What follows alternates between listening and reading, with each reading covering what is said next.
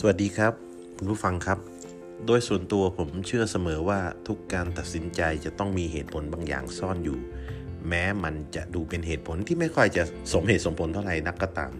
เช่นบางครั้งเราเลือกที่จะไปนั่งกินกาแฟที่ร้านบางร้าน ซึ่งก็ไม่ใช่ เพราะว่ากาแฟร้านนั้นอร่อยอร่อย หรือไม่ใช่เพราะว่าเป็นร้านกาแฟที่นั่งสบาย Wi-Fi ดี หรือสามารถนั่งทำงานแช่ยาวได้อย่างสบายใจ แต่อาจจะเป็นเพราะว่าร้านกาแฟร้านนั้น คนทำกาแฟหรือบาริสต้าเป็นคนที่มีอัธยาศัยไมตรีดี ชอบพูดคุย และมักจะทำให้เราได้รับความรู้ใหม่ๆ จากการพูดคุยกับเขาเสมอ หรือเขาอาจจะเป็นเพื่อนคุยแก้เหงาที่ดี ในยามที่เราไม่มีอะไรจะทำหรือเวลาที่เราเพิ่งโดนสาวๆเทมา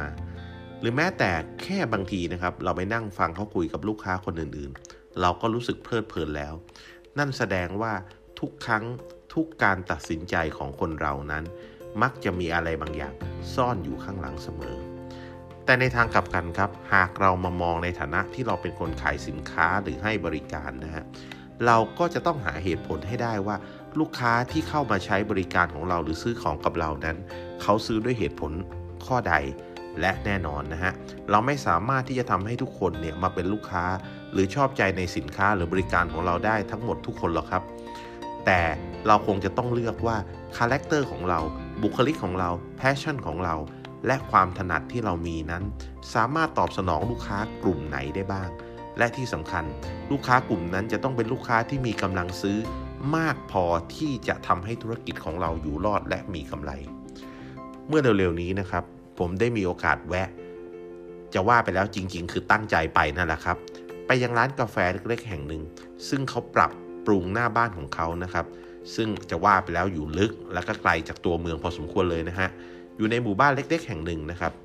เอาหน้าบ้านเนี่ยแหละครับ เป็นหน้าร้าน ผม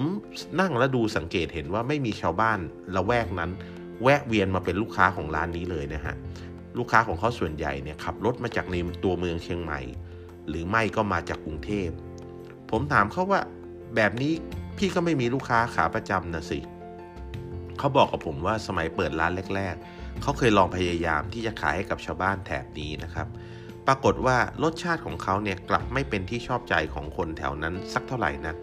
ด้วยเหตุผลที่ว่ากาแฟของเขาเนี่ยหวานน้อยเกินไป ผมถามเขาต่อว่าทำไมเขาไม่ปรับปรุงรสชาติเพื่อตอบสนองลูกค้ากลุ่มนี้ล่ะ ซึ่งดูแล้วเนี่ยน่าจะกลายเป็นลูกค้าขาประจำกลุ่มใหญ่ที่ดูจะมั่นคงกว่าลูกค้าขาจร ซึ่งนานๆทีจะขับรถมาจากในเมือง คำตอบของเขาน่าสนใจมากทีเดียวครับ เขาบอกกับผมว่า ถ้าเขาปรับรสชาติเพื่อรองรับชาวบ้านในบริเวณนี้ เขาจะต้องไปแข่งขันกับร้านอื่น ๆ ในหมู่บ้านซึ่งมีอยู่เป็นจำนวนมาก และรสชาติรวมถึงราคาของร้านคู่แข่งนั้นก็เป็นที่คุ้นเคยกับชาวบ้านอยู่แล้ว ขณะเดียวกันเนี่ยกลับกลายเป็นว่าเขาเองจะเสียความเป็นตัวตนของร้าน รวมถึงแพชชั่นในการทำกาแฟดีๆ และความถนัดในการชงกาแฟในแบบของเขานะครับ ประเด็นที่สำคัญที่สุดก็คือเขาบอกว่าราคาที่ชาวบ้านจ่ายอยู่นั้นนะ่ะมันคือกาแฟแก้วละ 10-15 บาทเท่านั้น ซึ่งเงินจำนวนนี้มันไม่พอที่จะทำให้ร้านของเขา ซึ่งใช้เครื่องชงกาแฟและเมล็ดกาแฟระดับพรีเมียมเนี่ยสามารถที่จะอยู่รอดได้นะฮะ ข้อสรุปของเขาน่าสนใจตรงที่ว่า เขาบอกว่าเราไม่สามารถที่จะตอบสนองลูกค้าทุกคนได้ แต่เราเลือกที่จะตอบสนองเฉพาะลูกค้าบางกลุ่ม ซึ่งสามารถ เลี้ยงธุรกิจของเราให้อยู่รอดได้ และเป็นลูกค้าซึ่งสอดคล้องกับความถนัดหรือจุดแข็งของเรา ผมนั่งคุยกับเขาสักพัก ก็เลยคิดว่าน่าจะเขียนบันทึกเรื่องนี้ไว้ เพื่อเอากลับมาอ่านเองนะฮะว่า เออเรานะไม่สามารถทำให้ทุกคน happy กับเราได้ แต่เราจะต้องกลับมามองตัวเราเองก่อนว่า เรามีคุณสมบัติที่เหมาะที่จะทำให้คนกลุ่มไหน happy โดยที่เราไม่เสียความเป็นตัวเป็นตนของเรา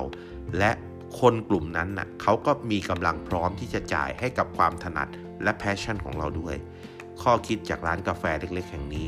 เราเราท่านๆ อาจจะลองนำไปปรับหรือประยุกต์ใช้ในชีวิตประจำวันของเราชีวิตในการทำธุรกิจของเราในช่วงโควิดนี้ก็ได้นะครับ น่าสนใจไม่น้อยเลยทีเดียวนะครับ พบกันใหม่กับรายการผู้จาประษา AJ บอมนะฮะและพอดแคสต์ของผมนะครับในคราวหน้า และข่าวนี้ก็ขอฝากเรื่องนี้ไว้นะครับ ให้ได้คิดกันนะครับ พบกันใหม่คราวหน้าครับ สวัสดีครับ